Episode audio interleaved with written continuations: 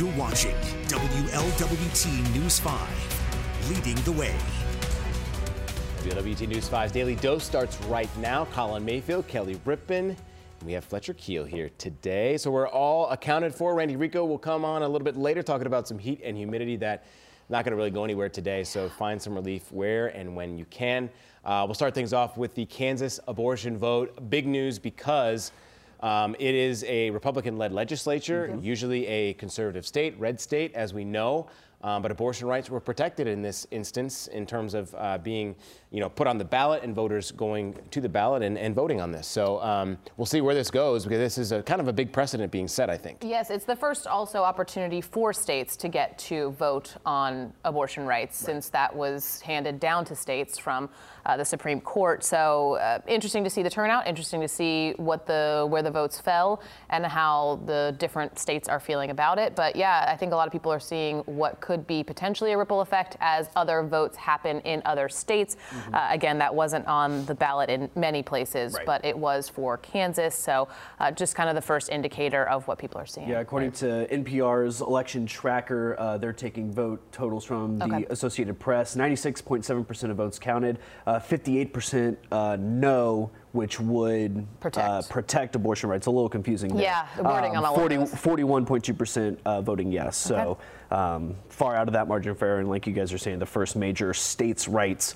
uh, decision, not yeah. necessarily a win right. or a loss either side, but uh, right. uh, just the first decision post uh, Roe v. Wade being struck down. Yeah, definitely will be interesting to see. And just very quickly, uh, we don't have a ton of information, but there was a shooting about 3 o'clock this morning uh, in Delhi. A woman shot in the face. Mm-hmm. they say she has non-life-threatening injuries, so glad kind to hear that. Kind of amazing to hear that. Yeah, yeah, yeah but three people um, reportedly broke into her home or forced their way into her home.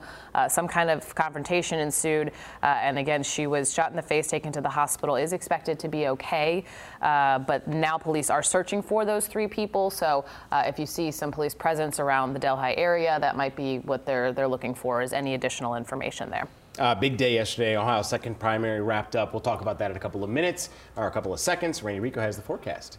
A heat advisory is in effect for our area today from 10 a.m. through 8 p.m. That's the entire WLWT viewing area, as those heat index values will be right around 100 degrees in the middle of the afternoon. So at noon today, we'll be in the mid 80s. It'll feel more like 99, and this afternoon, feeling like 103. There is a small chance for an isolated downpour this evening. Most places, though, that rain threat doesn't go up again until tomorrow afternoon. Repeated rounds of heavy rain from Thursday afternoon through Friday.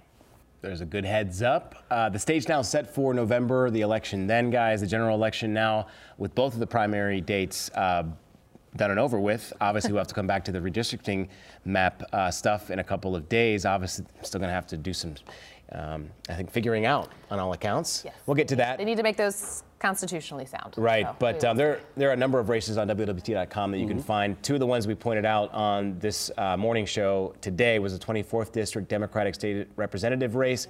Dani Isaacsohn won in a landslide over Dale Mallory on the 28th District State Rep race, and the Republican side, Chris Monzel beating Kim Georgeton. So those were two of the prominent races. There were a number of others, obviously. Yeah, I believe 13. Yes, on the uh, ballot. Uh, at least and 13 issues. local races and issues, yes poor voter turnout. We knew that. Mm-hmm. We've talked about right, that. about kind of half of what they saw in certain in Hamilton County, half of what they saw for the first primary. Mm-hmm. In Clermont County, it was even less than that. Um, Butler and Warren counties also seeing low voter turnout. Now, in some cases, people were running uncontested. So mm-hmm. I think a lot of the voter turnout was kind of like, all right, well, I, do I need to actually cast a ballot for someone who's vote, uh, running right. without anybody in, in running primary, against them? Yeah. yeah. in a primary. So right. uh, there is some circumstances with that, but also just confusion. No one knew what was going on. Not no one, but a lot of people lot didn't of people. know what was happening with two primaries. So uh, results uh, will become official as we get through the next few days, and then we will know if this was the lowest voter turnout ever, but yeah. they aren't ready to say that just August, yet. But yeah. Right. Yeah. It's just you know the, the double primaries was a little little confusing for everyone. Mm-hmm. Um, today, happening today, we are back to school for several school districts, but we are starting Operation Backpack here at WLWT. We've been talking about it for a couple of days now. So if you've seen our ads or us talking about it, um, we are doing this with the Volunteers of America over at the Furniture Fair at Fields Ertel. There are other ways that you can also donate,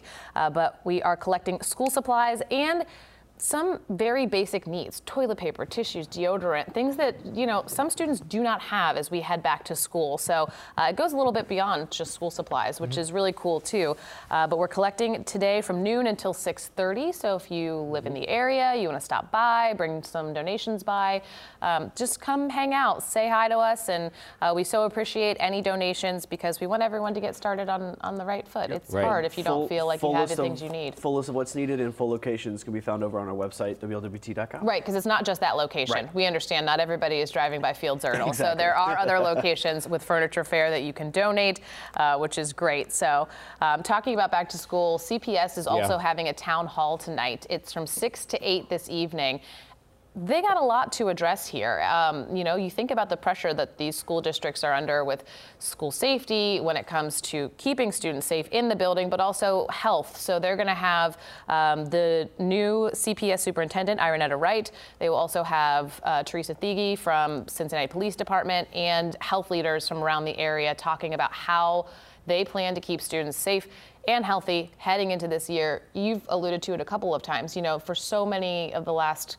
couple of years, the school year has just been kind of crazy with mm-hmm. closures and then staying home and at home learning and then not enough teachers and all of that stuff. So this yeah. is kind of the first chance for students to have almost a, reg- regular-ish year. Yeah, and I think a lot of people will also have um, questions about, you know, what we saw in Uvalde not happening here in our region. So I know that's top of mind for me and, um, my kids as well. And I think they have plans in place for that as we saw Madeira um, going through such an extensive training to, to prepare for anything like that. It's great to see that uh, just preparation is so key in those situations. Um, talking about the Reds deadline, I, to be honest with you, trade there are not a lot of Reds, yeah, on the trade deadline. There are not a lot of Reds that we saw last year that are still in the team this year. That's right. right was, to be honest, I was thinking today, if you have a favorite Red not named Hunter Greene, he's probably not a Red anymore. Or, or Joey, Joey Votto. Or Joey, Joey Votto. I want to say, don't forget Joey Votto, bro. He's untouchable. I'm not great at baseball, but I know that one. We were talking about at the gym on Monday, and one, somebody was like, I mean, I know Joey Votto's still there because he's been there for decades, and I was like, I don't. I mean, decades is maybe putting it uh, a little dramatically, but